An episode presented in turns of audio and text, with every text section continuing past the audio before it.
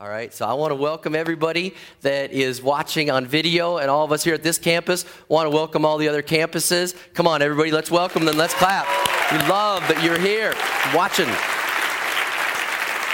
Oh, we, we are in a series called Works Don't Work, and we are going to review for just a second.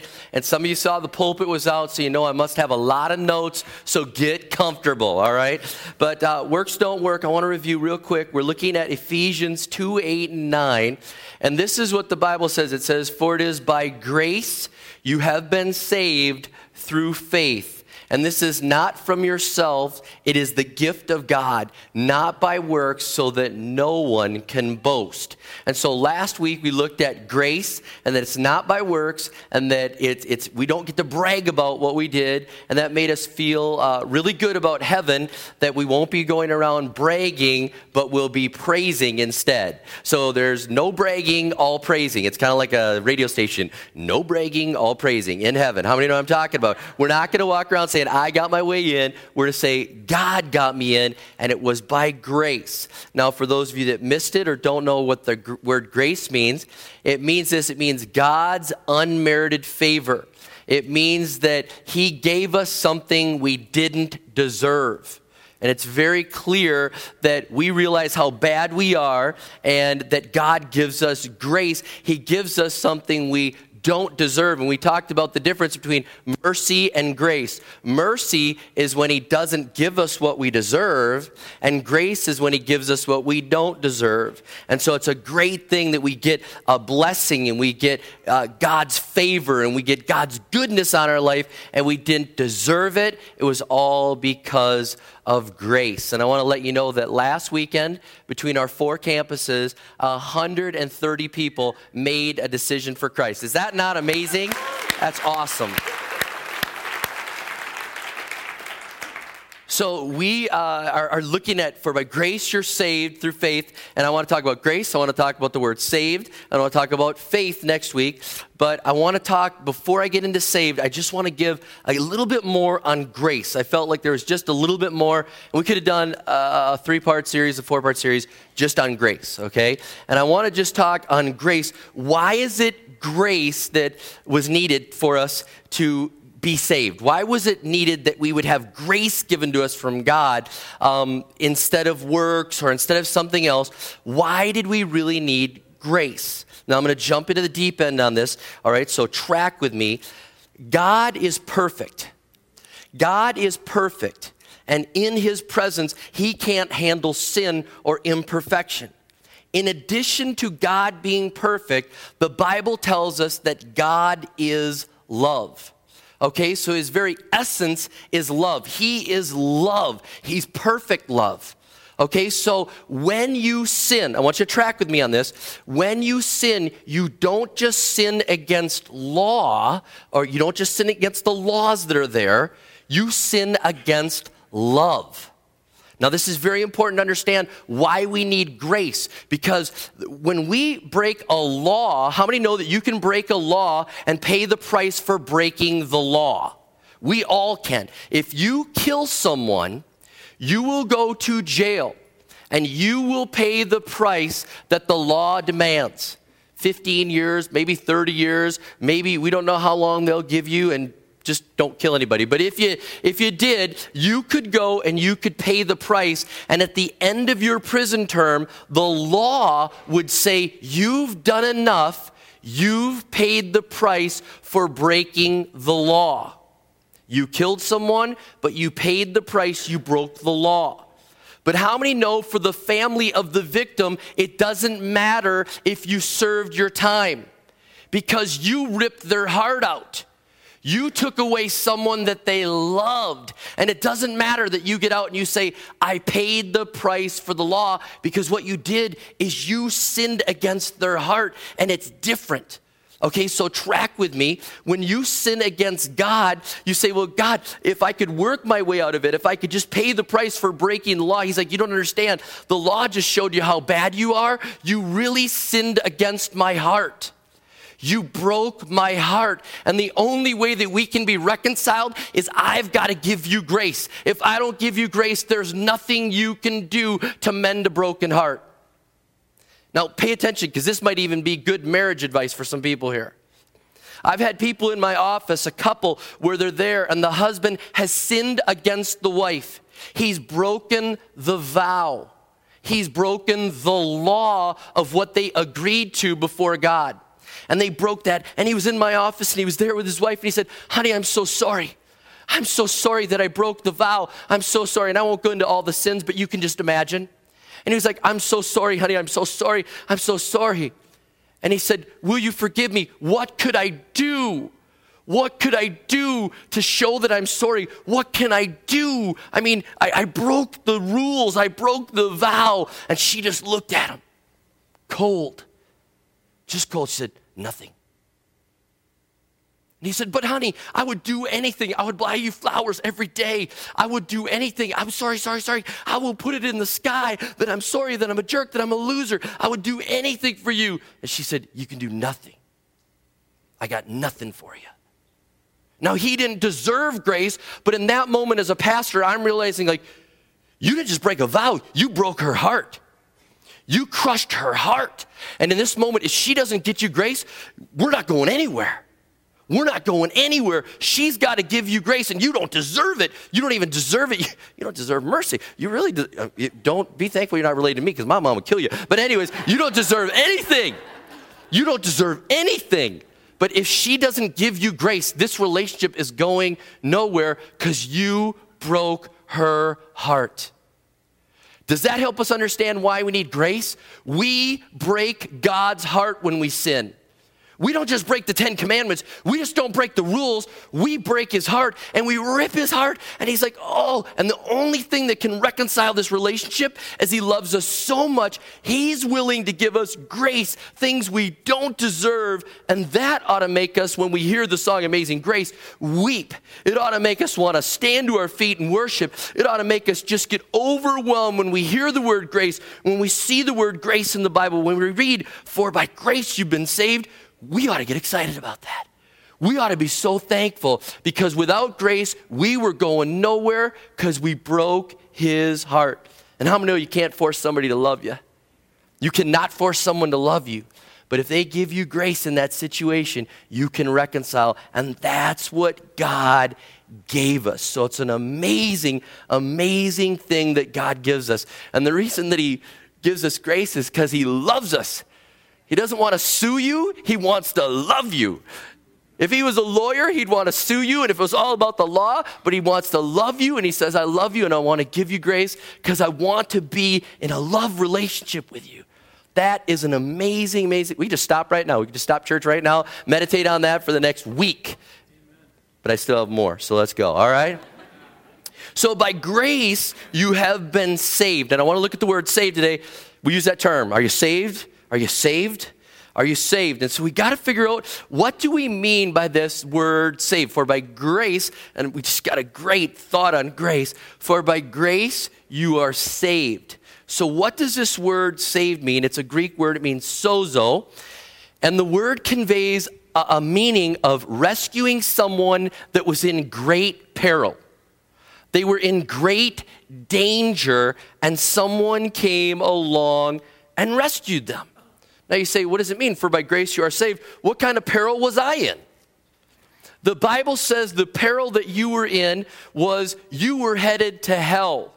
Now, again, I know a lot of churches don't talk about hell, and that's why they don't talk about salvation, but we believe that hell is real, and we believe that those that don't know Jesus Christ are heading to hell, place that He doesn't want them to go but they are on their way in great peril, great danger, heading to hell. And the Bible says, because of the grace of God, because He loves you so much, because He's going to reconcile, He's going to do this with you, He wants to give you this something you don't deserve, He's going to save you from hell. Bible says that we're being saved from being trapped by the devil. And some of you were in bondage to terrible things in your life. And when you gave your life to Jesus Christ, He saved you, He set you free. The chains were gone. He says you are in peril to those things. Bible says that we're in, in danger of spending eternity separated from God, a very, very dangerous thing, a very perilous situation. And so we're saved, we're taken away from this.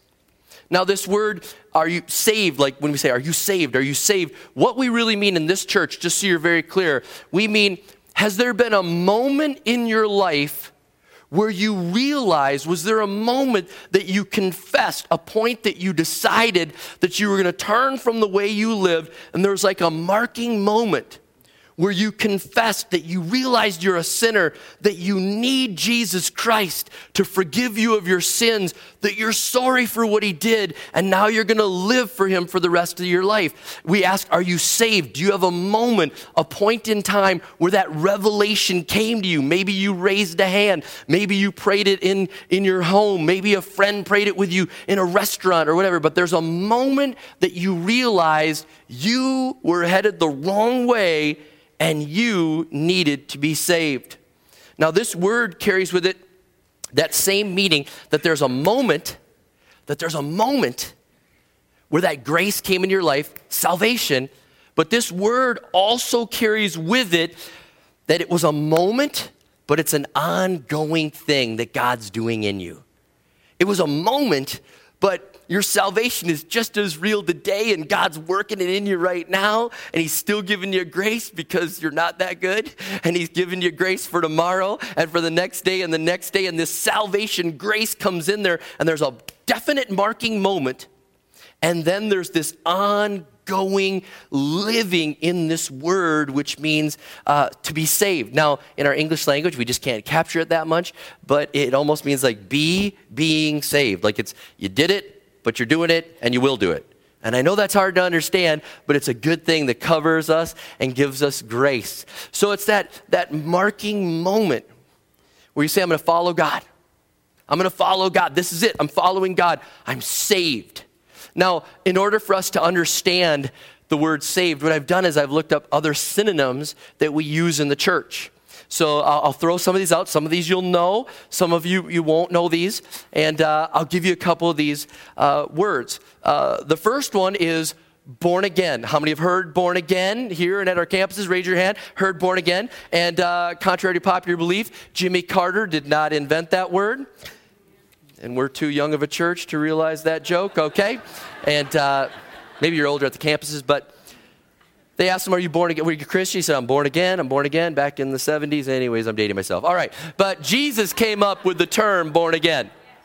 Jesus came up with the term born again. I got to tell you, born again is kind of fallen on some hard times right now. Uh, it's not a popular term. It kind of doesn't carry with it the full meaning of what it's all about. But we'll get at what Jesus, uh, the story of where Jesus said it. But let me tell you this the definition of being born again means have you had a spiritual rebirth in your life? Have you had an experience of conversion? Again, you're going the wrong direction. You're in peril. You're going the wrong way. And all of a sudden, you get born again. You, you have a moment where you realize you're saved and you're born again. You're new. And this conversion moment in a born again experience carries with it these things it carries a godly evidence of fruit. What does that mean? It means that you start living like you are born again. You start living like God really has saved you and you're appreciative of it and you want to worship Him and you want to live for Him. And so the Bible calls that fruit. It says there's going to be things that happen when you have a conversion, born again experience, that you start going the other way and fruit starts to come out of your life, okay? It's marked with a turning away from sin with intensity. You're like, well, I don't really mind sin that much. I don't know if you're born again. Because when you're born again and you realize that the grace has been given and where you were headed, and you're kind of like, I'm turning away from this with intensity. I don't want to do the things that break my Heavenly Father's heart. And so I'm turning from these things and I'm turning towards the things of God. And it's, it's also marked with this obedience and this desire to do the things that God tells you to do. We're born again. Now, one other clarity on born again born again is not self improvement. Born again is not like a better you. It is a new you, okay? Born again. And so the story comes from Jesus talking to Nicodemus. Nicodemus was a religious ruler, a, a, Pharisee, the Bible says. He's good at the law, doing all these religious things. And he's talking to Jesus and he's trying to figure out, like, how do I get the life that you have? How do I get that, because you got something different than I have. And I've got all these religion and rules and things, but you've got something that I need. And Jesus said, You must be born again. You got to be born in the Spirit. You got to have a moment where you realize it's not about rules, regulations, all this. You've got to be born again. Nicodemus is like, Wait, wait, wait, hold on. Uh, how do you get back in your mother's womb to get born? I can't do that. And he's kind of confused about it. Jesus like, No, no, no. This is a spiritual birth. This is a spiritual birth that's going to happen in you. You're going to have a conversion moment, and in you, you're going to come alive to the things of God, and you're going to say, I'm dying to the old things, and I'm alive to the new things. I hope this is making sense to you because 2 Corinthians 5:17 says this. It says that we're not improving ourselves, we're becoming new. Therefore, if anyone is in Christ, the new creation has come. The old has gone and the new is here. Okay? So being born again means you're having, it's a new you. There's a conversion moment. There's an experience with God where you receive this forgiveness, this grace. And you could say saved, you could say born again, but all these are helping us to understand what's going on at our church, in our lives spiritually, and what's going on. Another term, um, and I guess I put two terms that don't really go very favorably today together, but uh, it just, for me, I don't know, this term is Christian. Okay, Christian. And for me, I wish there was a new word we could use. Um, not that I'm opposed to Christian, and, and the history of Christian, you'll find out in just a minute, is pretty amazing. But how many know, like, yeah, somebody, are you a Christian? Yeah, of course I'm a Christian. I'm an American, right? You know, I'm Christian. I went to church, you know, once. You know, of course, I'm a Christian. My parents, like, took me to church and brought me in and sprinkled water. I, I'm a Christian. Of course, I'm a Christian. And for a lot of people, it just means my parents believe this, or it means I'm an American, or it means I'm not a Muslim, Hindu, Buddhist. You know what I mean? Just kind of, of course, I'm a Christian. I'm not any of those ones. Of course, by default, I'm a Christian, you know? And, and so with me, this one is kind of taken on a, a different term. I was talking to one of our deacons, and he said, I feel like asking some people, like, are you a Christian Christian or just a Christian? And I was like, that's really confusing. Don't do that. Don't do that. But you get the point. Says, oh, of course I'm a Christian. And what we talk about here at River Valley Church is there's a lot of people that are loosely affiliated with Christ but they don't have an authentic, life giving relationship with Jesus Christ. There are a lot of people in our culture that are like Nicodemus like, I'm doing the rules, I got the thing, I went, I did, I got, but I don't have that. What do I need? And so, but Christian is another term that helps us when they say, You've become a Christian. What does that mean? It means you've decided to turn from your sin and follow Jesus. And I just, I just thought of that. Have you noticed that every time I'm pointing bad, it's like this side and good is Are you just glad that you're on that side, whether you're on video or church? Like that side's always good. Somebody gonna move. But anyways, uh, you turn from the bad and you follow Christ, and you're saying, I am turning from my sins and I'm gonna follow Jesus. Now, the term Christian was used three times in the New Testament. It was first used in Antioch and it said, These people are Christians. These people are Christians. What did they mean by that? They meant they were like little Christs. It meant like they were adherents or followers of Jesus. It meant that they were a believer in the Lord Jesus Christ. And so it was a label that they would wear. Now, it's very common in their culture to give people these labels. If you were loyal to Herod, you were a Herodian, all right? If you were lo- loyal to Caesar, you were a Caesarian. And if you were loyal to Christ, yeah, some of you like bad memories. But, anyways, uh, if, you, eh, if you were loyal to Christ, then you'd be a Christian, okay? Now, here's what they would do. In their culture, and this is why I think we should wear the name Christian with more pride and, and honor, because originally, to be labeled a Christian meant that you would be rejected and maybe killed. And people, if they stood up and said, Yes, I'm a Christian, I'm a follower of Jesus Christ, that meant that they could be killed, labeled for sure. And the Roman authorities, once a year, would make people come in and say, Caesar is Lord. And if they didn't say that, they'd say, Jesus is Lord. They'd either be labeled a Christian and, and beaten or worse, killed. And so they'd say, No, I'm a Christian. I'm not, a, uh, I'm not following Caesar, I'm a Christian. That's who I am. Or they'd make them, uh, they draw the name Jesus Christ down on the ground and they'd say, Come on in, this is your yearly test. Spit on the name of Jesus Christ. And they'd say, No, I'm a Christian. Okay? So when I think of what they went through to be labeled a Christian, I ought to wear that a little stronger. I ought to wear that with a little more authority, a little more conviction that I need to stand up for Jesus Christ. And people are like, Are you a Christian? Well, you know, go to church, you know, kind of. No, don't you back down. You either are or you aren't. And we better be more bold. I mean, if they had to do that for sake of losing their life, why can't we be more bold? Now, another term, all right? Here's one that I love, all right? Redeemed. I love the term redeemed. There's even the song. I mean, how many know the song? Redeemed, how I love to proclaim it. There's another old one, all right? But redeemed, all right? It's a great song. And I love when we sing, redeemed, redeemed. I mean, there's just something powerful about singing that word when you know what it really means. And Galatians 3:13 says this, Christ redeemed us from the curse of the law by becoming a curse for us. For it is written, cursed is everyone who is hanged on a tree so we were cursed under the law. Remember, we were in peril. We're going to hell. We're under curse under the law. And the Bible says that He redeemed us. Not only did He save us, but this connotation of what's going on in our lives is He paid the price for us. You were a hostage. We were all hostages of the devil. Every one of us was a hostage. You may not think that you were, but you were all hostages. I was, you were, we all were. And Jesus came and redeemed us. He paid the price for us to be set free. Now, the thing that was so cool, the people in the Bible days, when they would hear this, they understood this. Because when they would fight a war, they would take people, and the poor people, they would just make them slaves. But the people that had value, they would hold them hostages, and they'd make someone pay for them to get the person back. Because because they'd say, We know you value them, and we're going to hold them hostage till you redeem them. And what this scripture says is every one of us is valuable.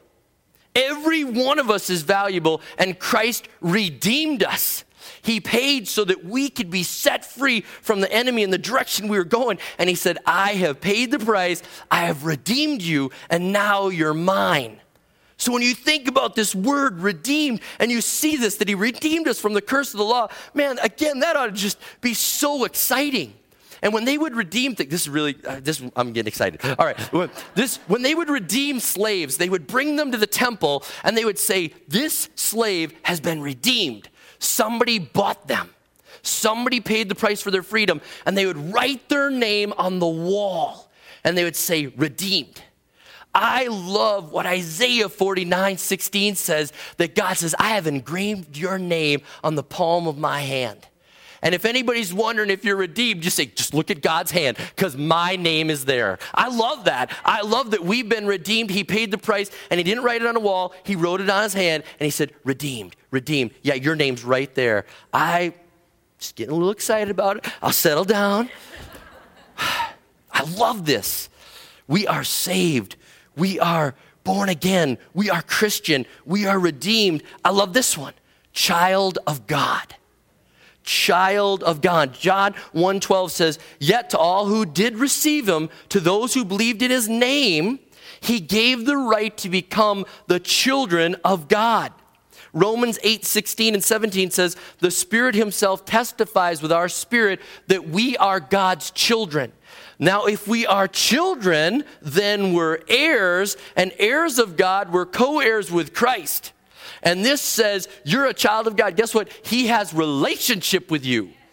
He has relationship with you. I don't know about you, but the way I have relationship with my kids is I want to hug them, I want to talk to them, I want to be around them, I want them to be around me. And as they're getting older and gaining their independence, I just am saddened because I know they're, you know, going to move out and just those things. But then part of me gets happy about that. But anyways, you know, I'm I, I'm in relationship with them. I'm in relationship, and this says, remember, enemies, all this, we needed grace, and God says, now you're in relationship. And being a child of God says relationship. And when it says that you're a son or daughter of God, you know what that is? Legal standing. And that means, guess what? You're getting an inheritance. And that means God's got something for you and He's going to give it to you and He's got blessings for you and you're His child and there's something coming. That is an amazing thing. Now, some of you may say, Pastor Rob, I don't feel like a child of God. I don't feel like a child of God. I don't feel that. And I would ask you have you asked Jesus to forgive your sins? Have you become saved? Have you become born again? Because when that happens, you will feel like a child of God. You will feel that. You will be in relationship with your Heavenly Father. Another term, we say we're at peace with God. We're at peace with God. Uh, so we got all these terms at peace with God. Before we were saved, God was justly angry at us. The Bible says that we are his enemies. Colossians 1 21 and 22 says, You used to be far from God. Your thoughts made you his enemies, and you did evil things. But his son became a human and died, so God made peace with you, and now he lets you stand in his presence as people who are holy and faultless and innocent. And we are at peace with God because of what he did. And I'm telling you what, that's one of those things that I, I, I don't even know how to explain to people. They're like, How do you know that you know? I said, I have this peace of God that I'm right, that I've asked Him to forgive me of my sins, and I've said I'm sorry, and I'm living for Him, and I have a peace that floods my heart. I have a peace with God. I understand this, and I know that He's not angry with any, me anymore. And it's not because I'm a really great guy, it's because He gave me grace, and He really meant it. He didn't say, Well, I'll give you grace, but I'm still watching. he gave me grace, and I have peace with God. Last one forgiven. I love that word forgiven, forgiven, forgiven. You know what this means? It means pardoned. It means you did all sorts of bad crimes. You know how when a president gets done at the end of their term and then they do all those pardons for all the people that did all the shady deals but gave all the campaign money to them? You know how that works, right? You know, and they do all that and they pardon all these people that we know shouldn't get pardoned, you know? Well, the Bible says we have been forgiven and pardoned, and God says, nothing. You didn't do anything. It, looks as if nothing was there because I tore up your record. It's over, done, forgiven. As far as the east is from the west, you're forgiven. I don't hold it against you anymore. I've actually dropped the charges. There's no lawsuit lawsuit going on anymore. I want to be in relationship with you. You're forgiven, and I love you. That's an amazing thing. Romans 4 7 8 says this Oh, what joy for those whose disobedience is forgiven, whose sins are put out of sight. Yes, what joy for those whose record the Lord has cleared of sin. If you've asked Jesus to forgive you of your sins, you've got a clean record. You've got a clean record, and how many know a clean record is worth something? It means you're in, you're forgiven. God has given you what only He can give you. So let me read this one more time Ephesians 2 8 and 9, but I'm going to add all these words in it.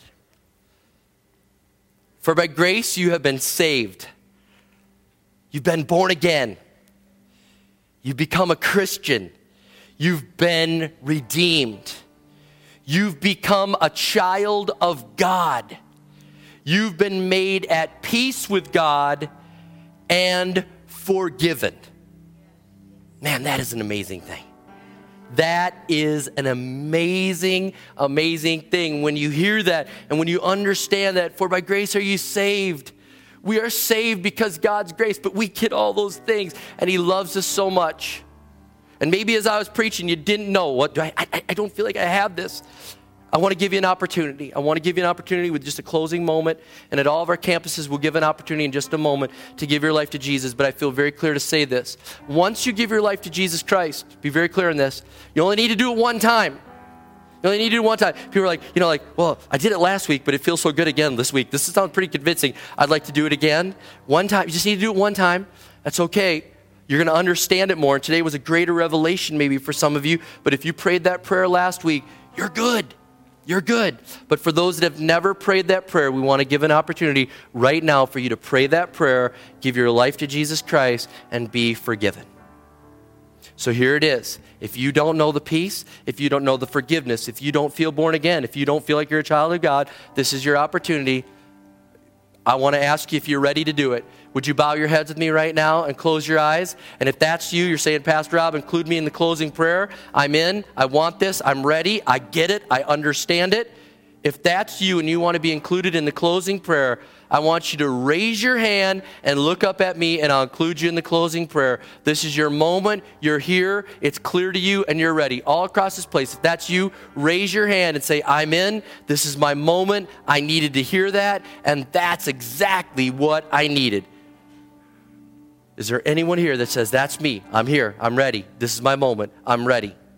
I believe it. I receive it. I'm there. This is my moment. Thank you, Lord. We'll wait. We'll wait. If you're here, we don't know the state of the people that are here, but we want to give an opportunity for this response to be given, for you to have an opportunity.